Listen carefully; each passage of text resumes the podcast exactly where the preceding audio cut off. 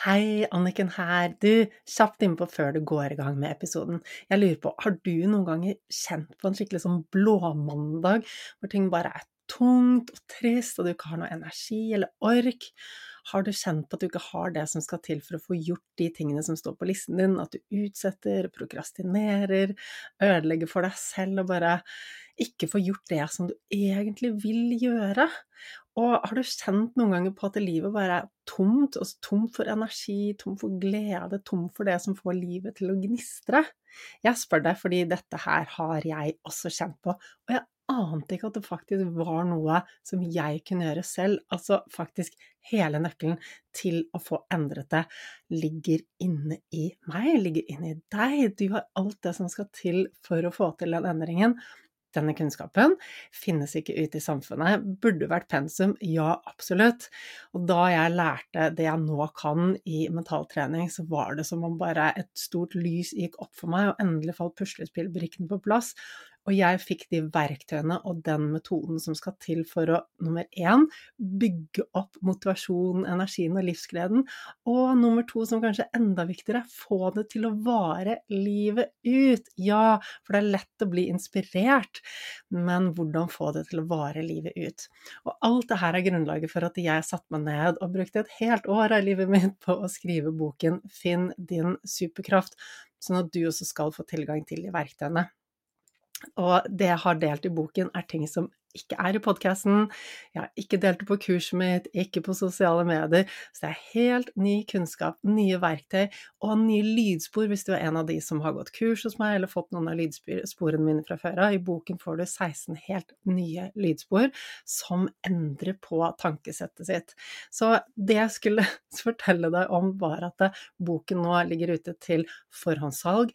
Frem til 1. mai så kan du bestille den på forhåndssalg, og da får du den sendt rett til postkassen din med en gang den er på lager. Og det som er ekstra, ekstra fint med at du bestiller dem på forhåndssalget, og det lærte jeg først nå, siden jeg selvpubliserer og kunne jo ingenting om hva, altså hvordan publiserer man en bok, men nå har jeg skjønt at det, å få solgt mange bøker på forhåndssalget gjør at man lettere kommer inn på boklisten, og den er visst veldig magisk, for når man er der, så er det en stor hjelp. Det gjør at boken får spredd seg til enda flere, enda flere får hørt om det.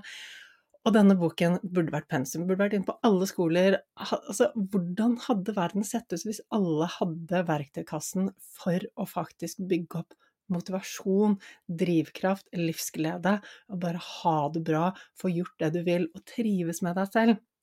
Slippe å være passasjer til følelsene dine når følelsene svinger og du bare er tom og skjønner ikke hvorfor. Altså, denne det er en brukermanual for hjernen som vi alle, alle burde hatt. Så hvis du tenker at øh, jeg kan også ha nytte av noen verktøy som kan holde energien min gående, holde motivasjonen gående, humøret bare rett og slett gjøre at jeg får levd et så mye kulere liv, så ligger det link til boken Finn din superkraft i episodebeskrivelsen. Det er også bare å google Anniken Binds bok, den ligger på Nordli. Og husk på at når du bestiller før 1. mai, så er du faktisk med på å bidra til at enda flere får tak i denne verdifulle kunnskapen. Så du, det var bare det jeg ville dele med deg. Håper du koser deg med episoden. Det er alltid mulig å ha det bedre og få mer ut av livet. Med riktig kunnskap og gode verktøy så kan du også ta livet ditt til neste nivå. Level Up er podkasten for deg som vil ha mer glede, mer energi, mer overskudd, motivasjon og mening, og rett og slett bare ha et bedre liv.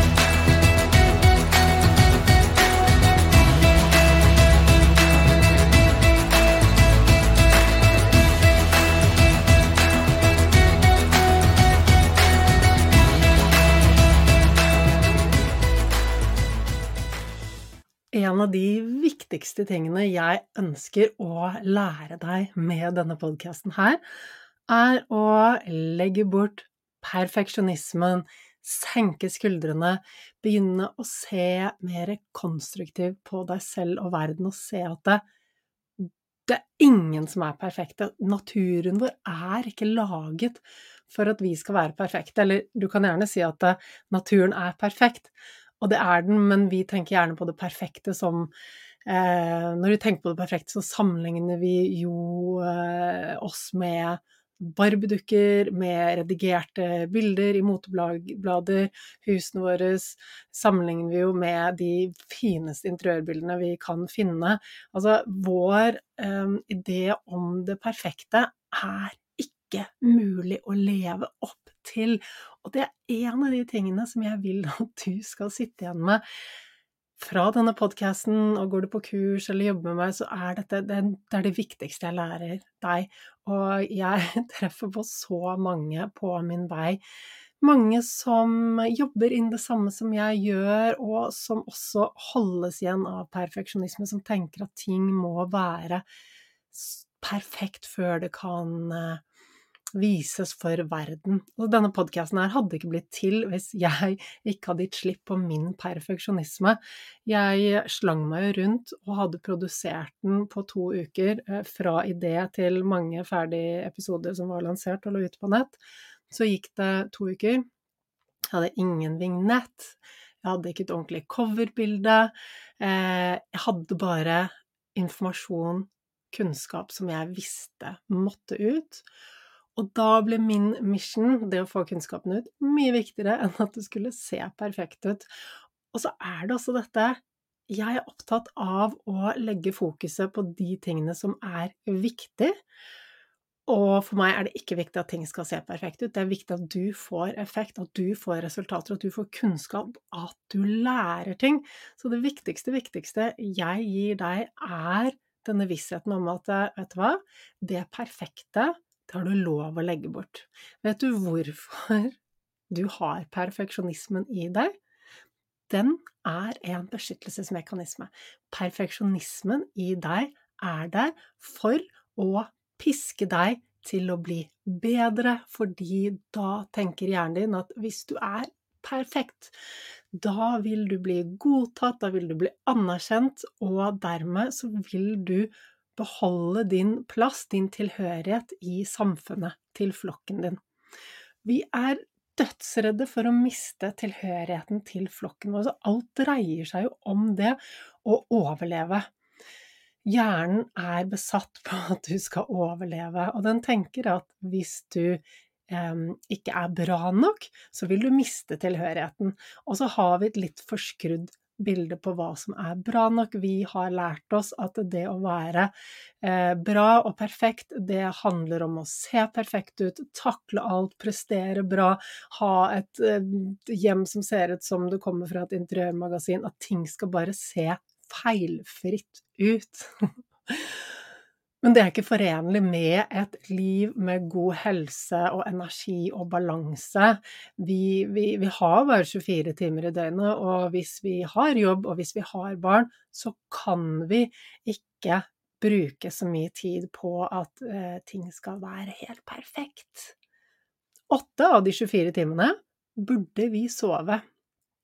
Åtte av timene, ish, cirka, er ment på verdiskapning, jobbing, og så har vi kanskje åtte timer igjen da, som vi tenker at det kan vi bruke til å fylle på med alt som handler om de bra tingene i livet, velvære, rekreasjon, og i tillegg så kommer jo de daglige forpliktelsene oppi der. Så eh, altså, det å forvente at du skal at ting skal bare være feilfritt, at du skal oppnå masse og være helt perfekt, det er bare å legge fra deg med en eneste gang.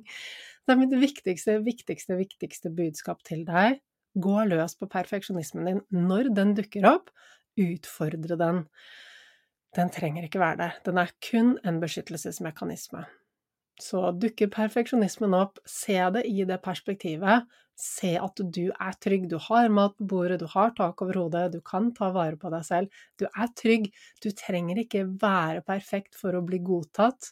Det er ingen fare for livet ditt om du eh, ikke har på deg de fresheste klærne, eller ikke har rukket å vaske håret, eller om huset ditt er bomba, eller om du ikke har rukket å gjøre alle de tingene du skulle gjøre. Det er ingen krise.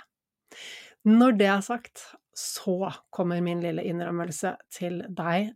Den episoden som du skal få høre i dag, det er en episode som jeg, Altså, jeg elsker. Jeg elsker budskapet, og det er så viktig det du skal få lære i dagens episode.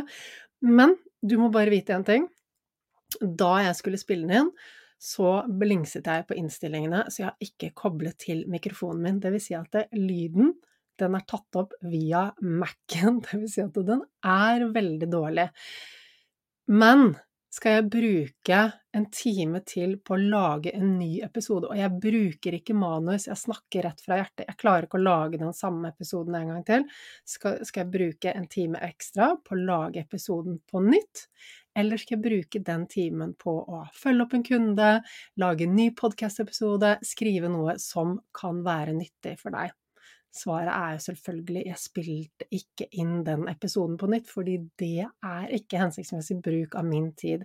Jeg vet at om du passer på at du ikke har så mye bakgrunnsstøy, og du skrur opp volumet, så får du med deg budskapet, selv om lyden ikke er så fin, bra, eh, høy. Ja, Kall det hva du vil. Men nok om det. Jeg vil at du skal kose deg med denne episoden. Ta til deg læringen, ha fokuset på læringen, og vite at alle kan gjøre feil, og det gjør ingenting. Det trenger ikke være perfekt. Ingen er perfekte, og mitt viktigste budskap til deg er legg bort perfeksjonismen.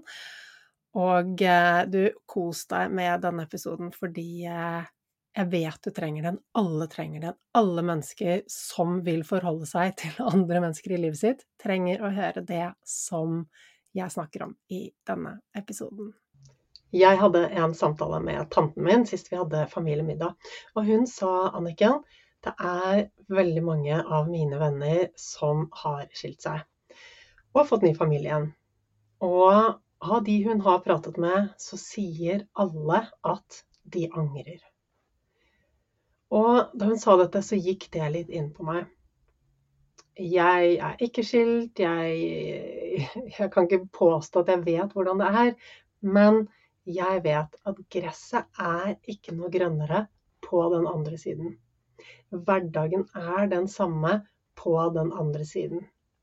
Og vi har lett for å tenke at ting er ille der vi er. Vi legger bare merke til de tingene som er ille der vi er.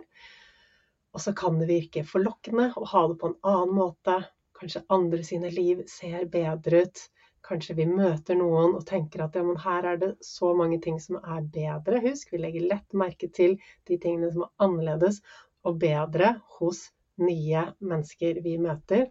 Og så har vi så lett fokus på alt det gamle, det negative, som vi ikke trives med, der vi er selv i vårt eget liv. Og dette her gjelder jo ikke bare parforhold, men det gjelder alle aspektene ved livet. Så det er noen ting som jeg tenker at eh, når du kan dette, og du vet dette, så vil du også mye lettere kunne ha et parforhold som du én elsker, og et parforhold som nummer to, som varer. Som du kan leve i og være i for resten av livet. Fordi gresset er ikke grønnere på den andre siden. Nå er det klart at noen ganger så er ikke et forhold ment til å vare. Noen ganger vokser vi fra hverandre. Noen ganger finner vi ut at ok, den personen som vi eh, trodde vi ble sammen med, er ikke den personen som, som vi trodde. Så det er klart at den, vi skal ikke holde fast på et forhold til enhver pris. Men med litt enkle mindset-justeringer så kan vi få det vi har, til å bli bra, istedenfor å tenke at jeg må forkaste det jeg har, og få meg noe nytt. Er det ikke sånn vi fungerer når det gjelder veldig mange ting her i livet også? De gamle klærne, de vil vi ikke ha lenger. Vi vil ha nye klær. Det gamle huset, det skal vi pusse opp. Det skal bli nytt og fint de tingene som vi har hatt en stund, de mister nyhetens preg. Det er ikke interessant lenger for oss, og vi henger oss opp i eh, de tingene vi ikke liker. Og det er klart, jeg har jo eh, snakket med dere før om hvordan vi sånn rent biologisk eh, styres når det gjelder dette med eh, parforhold. Vi er jo som mennesker Um, som mennesker så er vi designet for å reprodusere oss, holde menneskeheten i live. Og det er det som er fokus. Og når det på en måte er gjort, så er det ikke så viktig med gode følelser og forelskelse og alt det der. Så vi mennesker, vi, vi, vi har utviklet oss. Vi lever jo nå mye lenger enn det man gjorde før. Før så fikk man jo barn tidlig. I tenårene fikk man masse barn, og så hadde man fokus på å overleve og få disse barna til å leve opp. Og så døde man. Vi levde jo ikke så lenge for noen hundre år siden. Og nå lever vi lenge. De fleste her vil jo leve til de blir godt opp mot 100 år, fordi vi har ny teknologi. Vi har så mye som, som hjelper oss å, å, holde oss friske og levende lang tid. Vi, vi spiser mer næringsrik mat. Det er ikke så mange farer. Vi lever i et samfunn hvor vi har tak over hodet, vi har varme inne på vinteren. At vi er beskyttet mot så mange ting. Det gjør at vi kan leve lenger også. Men sånn var det ikke før i tiden. Så vi mennesker, vi har jo vært rettet mot det at vi som mennesker skal vokse opp, lære om verden, lære nok om verden, holdes eh, i live lenge nok til at vi kan føde våre egne barn, fortsette å holde oss i live sånn at vi kan fostre opp de barna og sørge for at de overlever. Og når de så er voksne nok til å ta vare på oss selv, da, da, er det ikke mer bruk for oss. Sånn var det i hvert fall før. Men nå ønsker vi jo selvfølgelig å ha et godt liv, realisere oss selv og ha et godt parforhold. Og det syns jeg vi fortjener også. Det syns jeg at vi virkelig skal få lov til å ha. Men om vi går inn i et parforhold og tenker at det, ja, ja, her er vi nyforelsket, og den nyforelskede gode følelsen skal vare for evig alltid så gjør vi selv en bjørntjeneste. Fordi at det er så mange biologiske prosesser i oss som tilsvarer at den følelsen, den vil ikke vare over tid. Men den kan vokse inn i andre nye og bedre følelser som vi kan ha for resten av livet. For det første er det dette med når ting er nytt, så er det spennende. Det gir oss masse, masse lykkehormoner, og det det nyhetens interesse. Det er dopamin, og det er så mye hvis det er inn i et kjæresteforhold, forelskelse. Det er alle de tingene. Vi får oksytocin fra uh, berøring, det, det vi kaller kjærlighetshormonet. Serotonin er noe som trigges når vi føler trygghet og tilhørighet. Det er megaboost av alle fantastiske følelser. Men det varer jo ikke evig. Det er ikke meningen at det skal vare evig. Sånn forelskelse varer jo ikke evig. Og så kommer hverdagen, så kommer barnet, så kommer hverdagen. Og hva skjer så? Vi glemmer kanskje parforholdet, parforholdet fordi vi drukner i hverdagen. Og uansett om du har barn eller ikke barn, eller om du har ett eller tre eller fire barn, så har vi alle hverdag. Og vi har alle en hjerne som styrer oss til å legge merke til de tingene vi ikke liker. Da er det fort gjort at vi begynner å fokusere på de tingene vi ikke liker ved den personen som vi bor sammen med eller har et forhold til. At vi henger oss opp i de tingene som vi ikke trives med. Og det skjer med alt annet her i livet.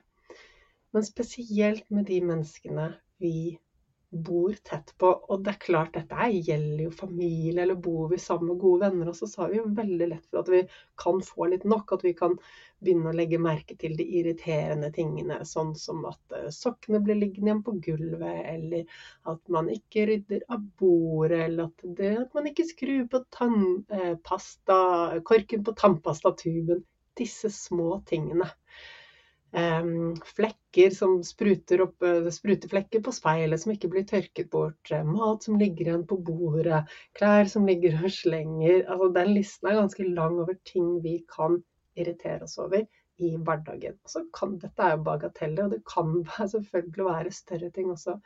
Men felles for oss mennesker er at vi har en hjerne som fokuserer på det begrensende, de tingene vi ikke liker, de negative tingene. Og det gjelder også parforholdet. Og jeg tenker, uten at jeg har forsket på dette, at her har vi en stor, stor årsak til at mange parforhold går i vasken. At man rett og slett eh, til slutt ikke har gode tanker igjen for hverandre. Fordi man har latt disse negative tankene ta overhånd og vokse seg sterke. Og det er sånn, dette må du huske på, at de tingene som du gjør mye av, det blir forsterket som nervebaner i hodet ditt. Det blir mønstre. Så hver gang du tenker noe, hver gang du gjør noe, så blir det mønsteret mye sterkere. Så det er ikke så rart da, hvis vi bor sammen og så tenker vi eh, en begrensende tanke en dag. Vi legger merke til noe den personen gjør som er irriterende. Neste dag så vil det være lett for oss å tenke den tanken igjen, for vi har allerede tenkt, vi har begynt å gå opp. Vi har, vi har brukt den nervekoblingen i hodet en gang, og dagen etterpå så har vi brukt den to ganger, tre ganger. Etter hvert som vi har brukt den samme nervekoblingen, tenkt den samme tingen, så blir det lettere og lettere å gjøre det. Og tyngre og tyngre å tenke andre tanker. Og hjernen din vil spare energi, og det gjør den ved å tenke de tankene den har tenkt før, altså bruke de gamle mønstrene. Eh, så den vil spare energi. Og så er den også sånn at hjernen din den har en tendens til å ønske å reprodusere mønstre. Så hvis du allerede har da etter hvert tenkt en tanke flere ganger, så begynner det å bli et mønster. Så er hjernen din sånn Ja, men vet du hva? Um, når jeg skal gå ut i verden og ta til meg all den informasjonen som er der, eh, les eh, Når jeg er hjemme på ettermiddagen sammen med partneren min, så er det mye informasjon. Hvilken informasjon skal jeg ta til meg og lagre i hodet? Jo, den informasjonen er jeg tar til meg den som er basert på de mønstrene jeg allerede har i hodet. Hvis de mønstrene da etter hvert har begynt å bli, legge merke til det irriterende, så er det det vi gjør.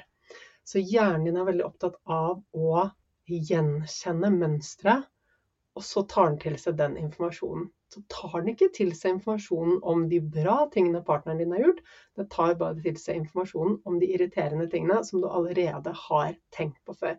Så du bare reprodusere et mønster igjen og igjen. Og hver gang dette mønsteret får lov å komme opp, så blir også dette forsterket. Det blir mer og mer en vane.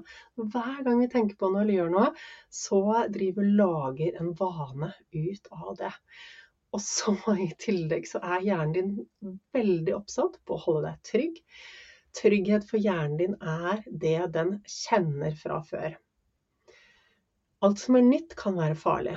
Og hva er det den kjenner fra før? Jo, det er de mønstrene som du har godt innarbeidet i hodet ditt. Det er de tingene hjernen din kjenner fra før. Så den vil også pushe deg i retning av å tenke de tankene igjen. Og skulle du ønske å være så vågal at du prøver å tenke andre tanker, så kommer hjernen din fort og skaper masse ubehagelige følelser rundt det. Og så styrer den deg i retning av de gamle mønstrene, så gir den deg en følelse av behag når du reproduserer de. Så selv om det er ubehagelig å legge merke til kanskje dårlige ting som partneren din gjør, eller ting du irriterer deg over, så gir det deg også en god følelse. En god følelse fordi det er trygt, en god følelse fordi du gjenkjenner og repeterer et mønster.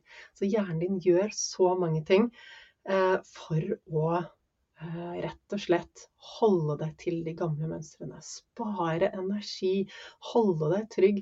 Og da er det klart at hver gang du har tenkt på denne ene tingen, eller de ti forskjellige tingene som partneren din gjør som du ikke er så glad i, så blir det sterkere og sterkere. Og til slutt, det som skjer, er at ja, til slutt er det kun den tingen vi da ser.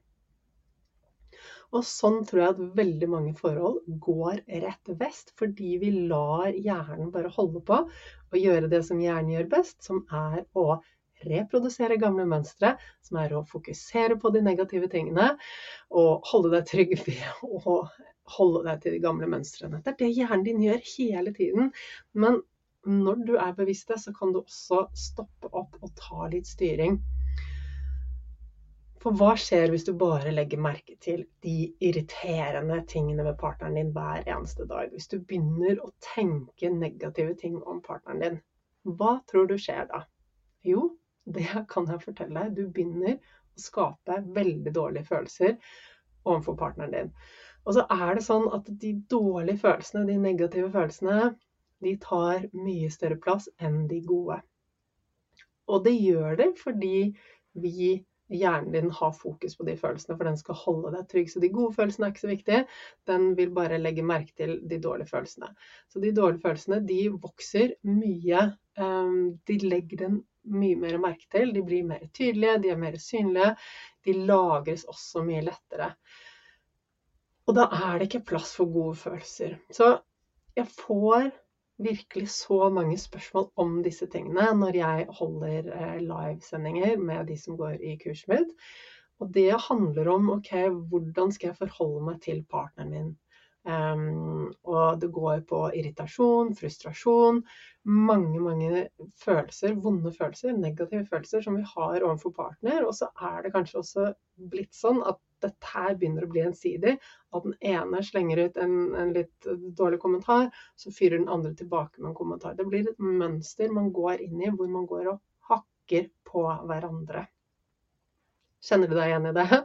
Det å drive og hakke og kommentere og 'hvorfor gjør du sånn', eller 'hvorfor gjør du ikke sånn', eller 'hvorfor har du ikke gjort det', og så er vi litt oppgitt, og så er vi litt irriterte, så er vi litt kort luntete i stemmen. Det er ikke oppskriften på å skape gode følelser. Og jeg tror jo at mange går inn i ting her i livet og tenker at ja, men det skal bare falle på plass.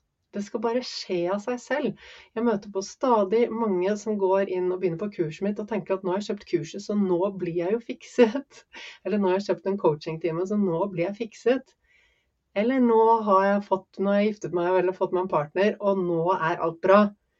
Men det er ingenting som skjer hvis ikke vi gjør jobben. Det er ingenting her i livet som bare skjer og faller på plass og endrer seg eller blir værende bra hvis ikke vi legger ned jobben. Det er ingenting som bare kommer til å være bra hvis ikke vi gjør noe for at det skal være bra.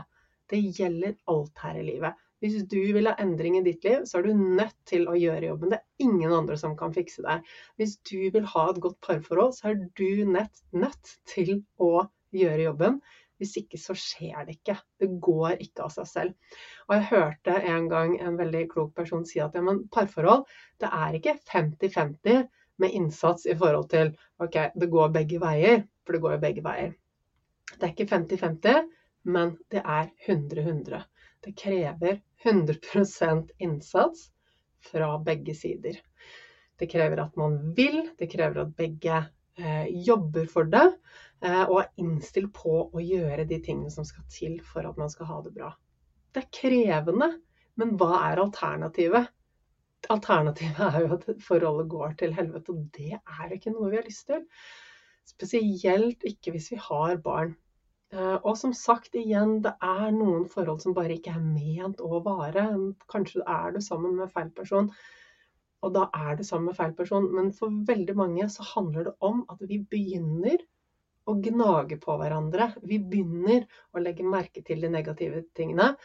Og over årene så utvikler dette her seg til så mange vonde følelser og dreper all kjærligheten. Vi kan ikke ha kjærlighet til en person som vi går og irriterer oss over hver dag, som vi synes så mange negative ting om. Det går ikke.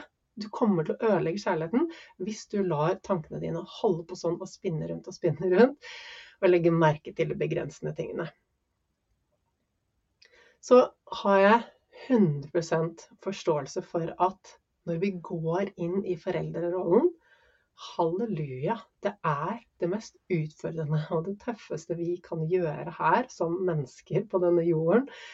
Det er Altså, jeg har gjort så mange utfordrende ting i, hele mitt liv. Det å få barn står på toppen av den listen. Det er så mange fallgruver der. Og det er årevis hvor du ikke har Eh, særlig mulighet til å passe på deg selv, være med deg selv, dyrke deg selv, hente deg selv inn. Det går utover energi og overskudd.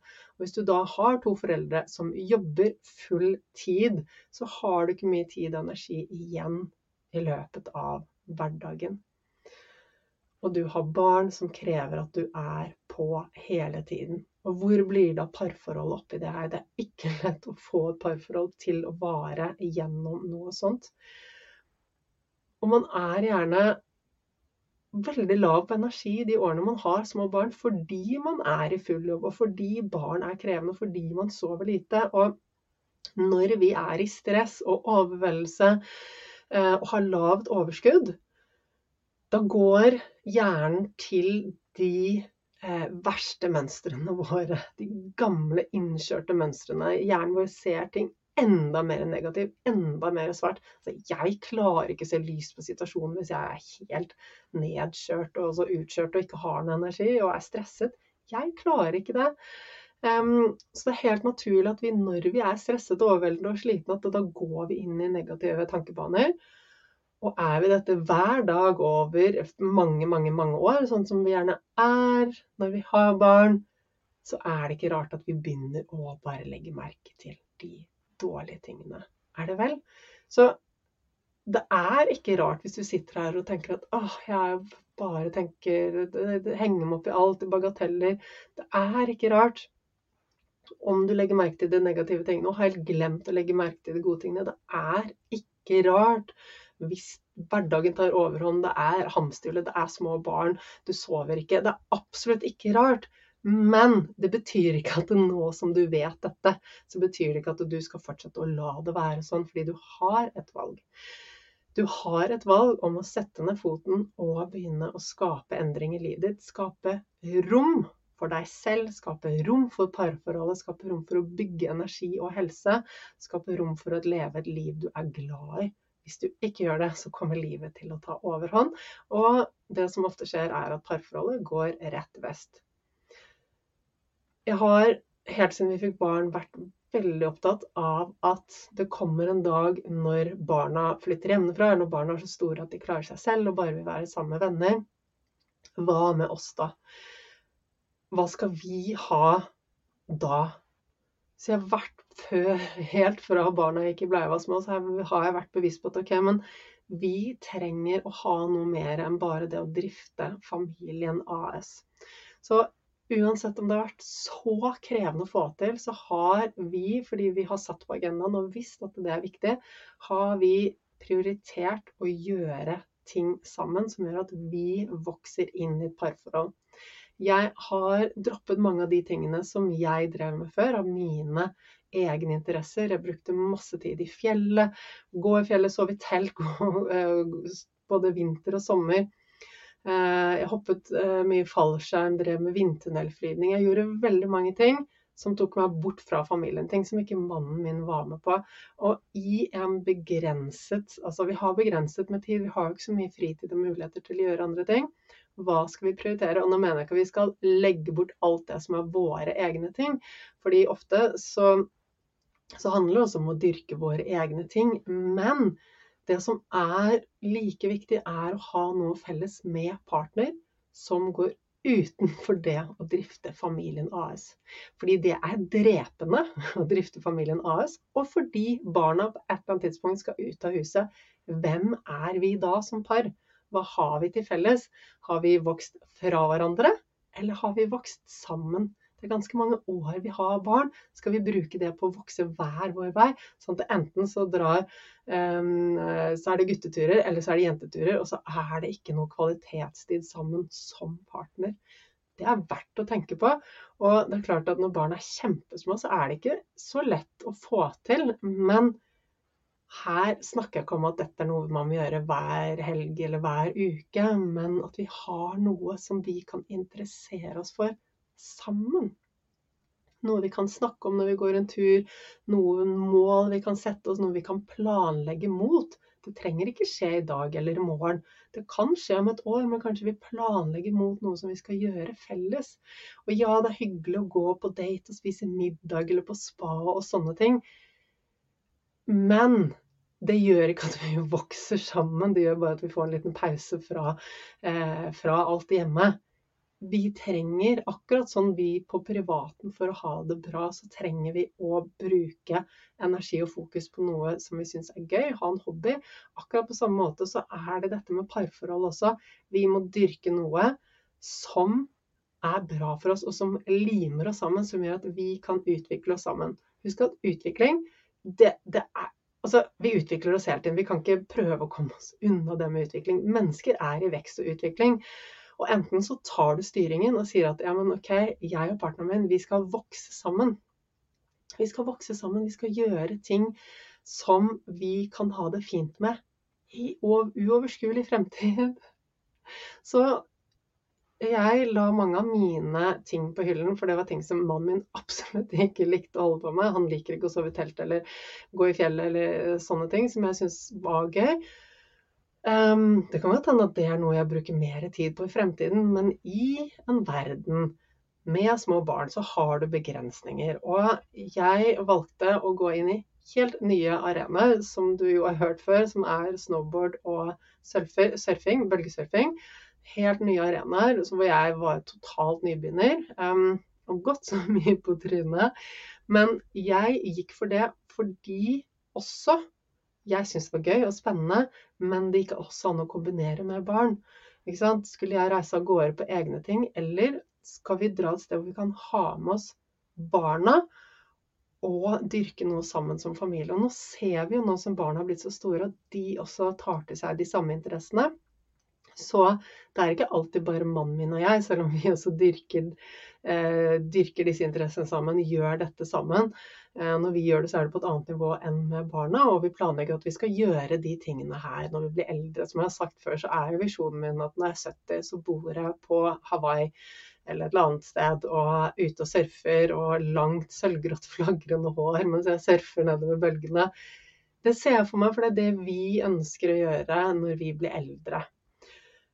Og eh, Så per i dag så er det noe som vi gjør mye av bare vi to som, eh, som, par, men som også familien er med på, som barna tar mer og mer del i. Så fritiden vår, feriene, er sentrert rundt dette. Og det er kjempefine aktiviteter å ha med barna på. Man kan gjøre det på så mange forskjellige nivåer. Så det gjør at det ikke bare um, vi som par, altså mannen min og jeg, men også hele familien vokser sammen og har noen helt fantastiske stunder som gir meg helt gåsehud av å tenke på. Da vi i høst var på Maui, hele familien, så var de beste stundene ikke de hvor jeg var ute alene i vannet og hadde morgensurfen min, selv om det var helt fantastisk. Men de beste stundene var da vi alle fire satt ute i vannet sammen, og alle sammen surfet. Eller det vil si, vi hadde fokus på å støtte barna, men vi var der sammen. Det er jo den største, mest fantastiske opplevelsen. Så vi trenger å passe på at vi vokser sammen. Tenk på det, vi mennesker er i endring. Uansett. Ta styring på den endringen. Er denne endringen og veksten du er i, en som eh, bygger opp det negative eh, fokuset du har i forhold til partner? Og som gjør at dere vokser fra hverandre. At du heller vil dra eh, med venner på tur og gjøre noe med de, enn å gjøre noe med partner. Hvordan er det? Tenk etter det. Ta styring på utviklingen. Hva slags utvikling vil du ha? Vil du vokse sammen, eller vil du vokse fra hverandre? Det er faktisk så enkelt som det. Um, og hva som kan få oss til å vokse sammen som par, det det er jo så mange forskjellige ting. Det kommer an på interessene. Men disse aktivitetene som jeg nå har begynt med i godt voksen alder, de var jeg ikke interessert i. Jeg var ikke interessert et sekund i å lære å surfe. Det var sånn, det skal jeg aldri gjøre, det har jeg ikke lyst til engang. Jeg så på mannen min surfe veldig mange ganger før han klarte å overtale meg. Så det er ikke dermed sagt at du nå, hvis du er noen som tenker at men hva skal vi gjøre, jeg vet ikke, det er ingenting jeg liker, eller jeg liker ikke det han liker, eller jeg vet ikke. Du må ut og prøve. Du må teste prøve og feile. Meld dere på et kurs, prøv hans aktiviteter. Kanskje det er frimerkesamling, kanskje det er å eh, dyrke historie, lære mer om historien, den, den altså, finske vinterkrigen, hva vet jeg. Det kan være hva som helst. Det at jeg surfer og kjører snowboard, det, eh, det er ganske tilfeldig at det er de tingene vi driver på med. Um, hva det er du og din partner skal vokse inn i sammen, det må dere finne ut av. Men jeg anbefaler deg å begynne å prioritere utviklingen sammen med partneren din. Hvis vi ikke gjør det, så vokser vi fra hverandre. Spesielt hvis vi lar hjernen bare kjøre på med det hjernen gjør best, som er å fokusere på de begrensende tingene. Og jeg lover deg at det er ikke rom for kjærlighet og gode følelser hvis vi henger oss opp i alt det som vi potensielt sett kan irritere oss over. Og tenk på dette. av de tingene som du hekter deg, eh, som du henger deg opp i i hverdagen, av de tingene du henger deg opp i hverdagen, hvor mye av det er egentlig bagateller? Hvor mye av det er, det, av det er ting som du blåser opp til, til så store proporsjoner og bare gjør mye ut av fordi at det, det bare bygger seg opp inni deg? Og hvor mye av det er egentlig reelt skikkelig farlig av de tingene som partner gjør? Og når jeg sier dette, så er det ikke fordi jeg er eh, sånn som aldri blåser opp en ting og gjør det viktigere enn det det er, og fokuserer eh, på det negative i det. Fordi det gjør jeg også. Jeg kan også ta meg selv i å bare åh, irritere meg, eller blåse meg opp, eller jeg henger meg opp i et eller annet som min mann har gjort. Men jeg tar meg i det. Jeg stopper det. Og så spør jeg meg selv ok, er dette det forholdet du har lyst til å ha, Anniken. Og det er jo ikke det. Det er ikke det. Jeg har lyst på et forhold hvor vi har respekt for hverandre, hvor vi har kjærlighet for hverandre, hvor vi vil det beste for hverandre, og hvor vi vokser sammen. Og hvis jeg skal henge meg opp i bagateller i hverdagen, så kommer ikke det til å skje. Og jeg mener at et forhold kan være så fantastisk. Det er det vi har. Det er de sosiale relasjonene våre. Til syvende og sist så er det det som er viktig for oss i livet vårt. Ikke alt det andre. Alt det andre som vi kan oppnå eller få til eller gjøre, det, det er Det kommer i andre rekke når det gjelder de sosiale relasjonene våre. Det er altså gjort studier på dette. Eh, og man ser at det, når de som lever lengst og er lykkeligst, er de som har gode sosiale relasjoner. Og på slutten av livet, når folk ser tilbake, så er det som har betydd noe, er den tiden de har tilbrakt med de de er glad i. Så da er det opp til oss å velge hvordan vil vi at den tiden skal være. Skal den være en tid hvor vi går og irriterer oss og kjefter og prøver å kontrollere eller prøver å endre, ikke klarer å gi slipp på liksom alle de tingene vi bærer på som er negative i forhold til partner, eller skal vi snu på det?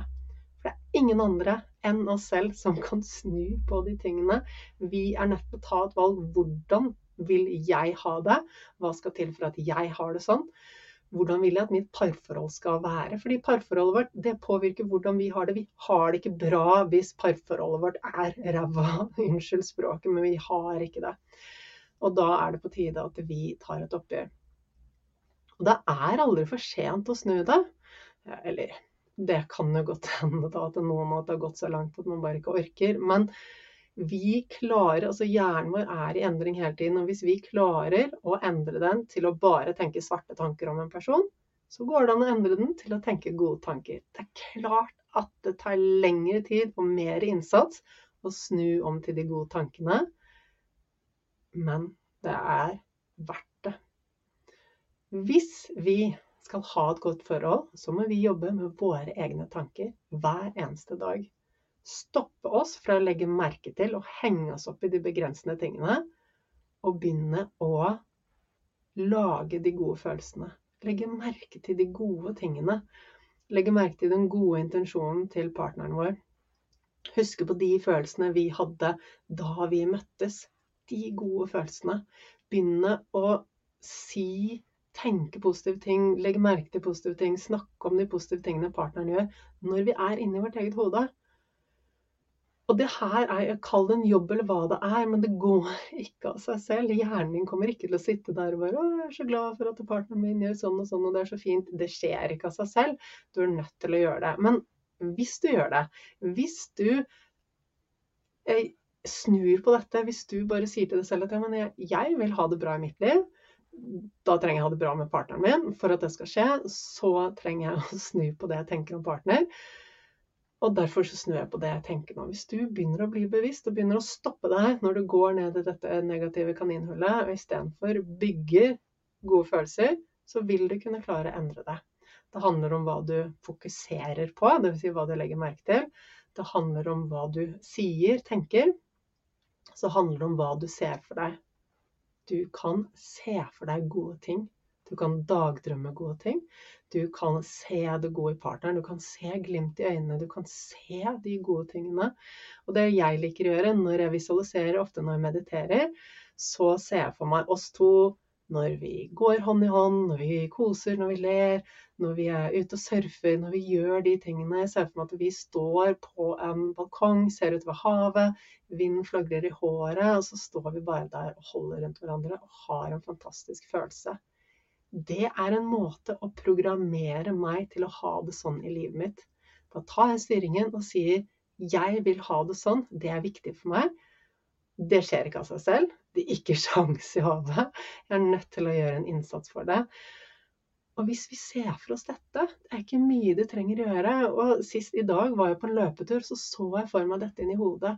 Hvor glad jeg var for det vi har, og hvordan jeg vil at fremtiden vår skal være. Det er ikke mange sekundene, bitte litt visualisering, og jeg er full av gode følelser, og jeg er full av motivasjon til å jobbe for at det skal bli sånn for at vi skal ha det fint når vi er gamle, når barn har flyttet ut.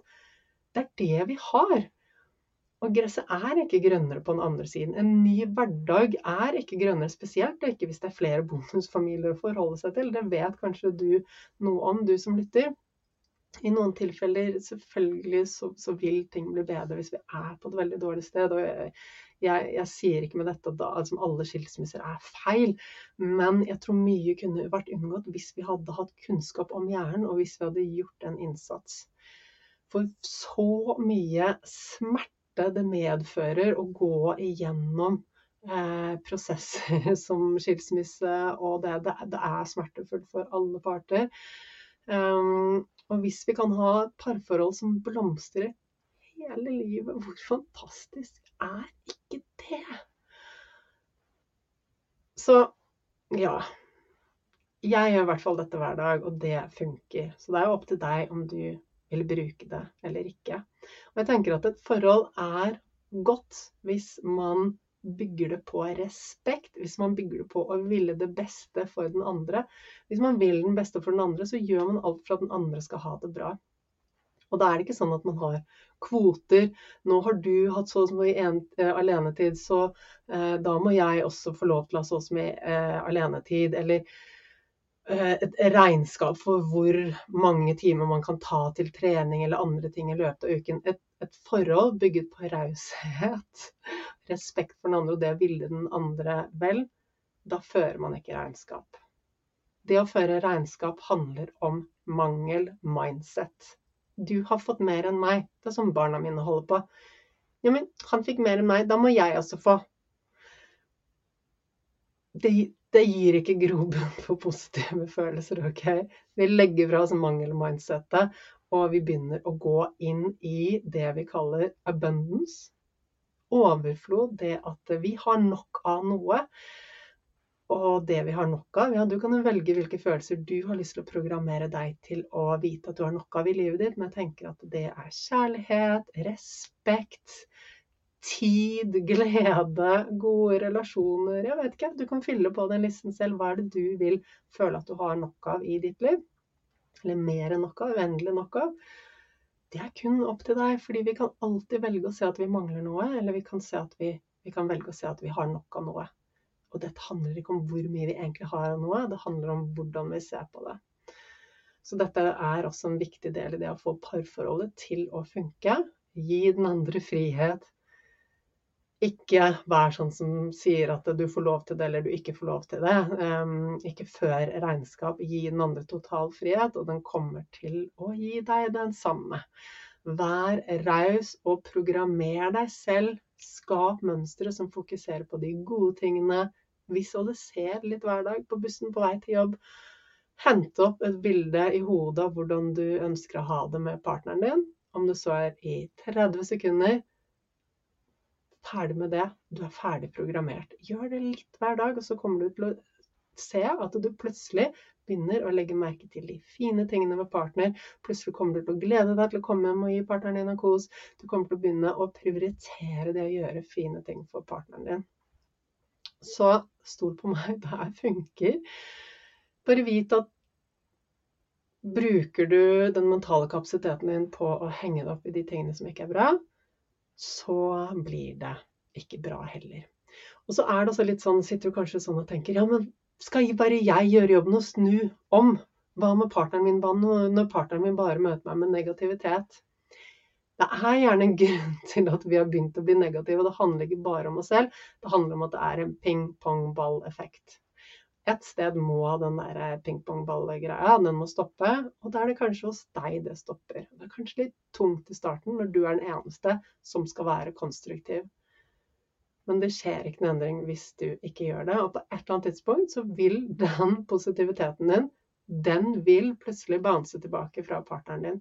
Plutselig så er det sånn Oi, men jeg ble ikke møtt med klaging, jeg ble, jeg ble møtt med en klem istedenfor. Og da får man lyst til å være hyggelig tilbake. Husk at kritikk, da går vi i forsvar. Det er ingen som får kritikk, og så sier de 'ja, men jeg er så glad i deg, kom her, jeg skal gi deg en kos, jeg skal gjøre noe godt for deg'. Hvis man får kritikk, så går man i forsvar. Man går i angrepsmodus. Det er ikke grobunn til kjærlighet. Det er ikke rom for kjærlighet når vi er i stress. Da skal vi bare overleve. Og det starter med deg. Ja, det kan ta tid å snu partneren din, men hvis ikke du gjør noe, så kommer ingenting til å skje.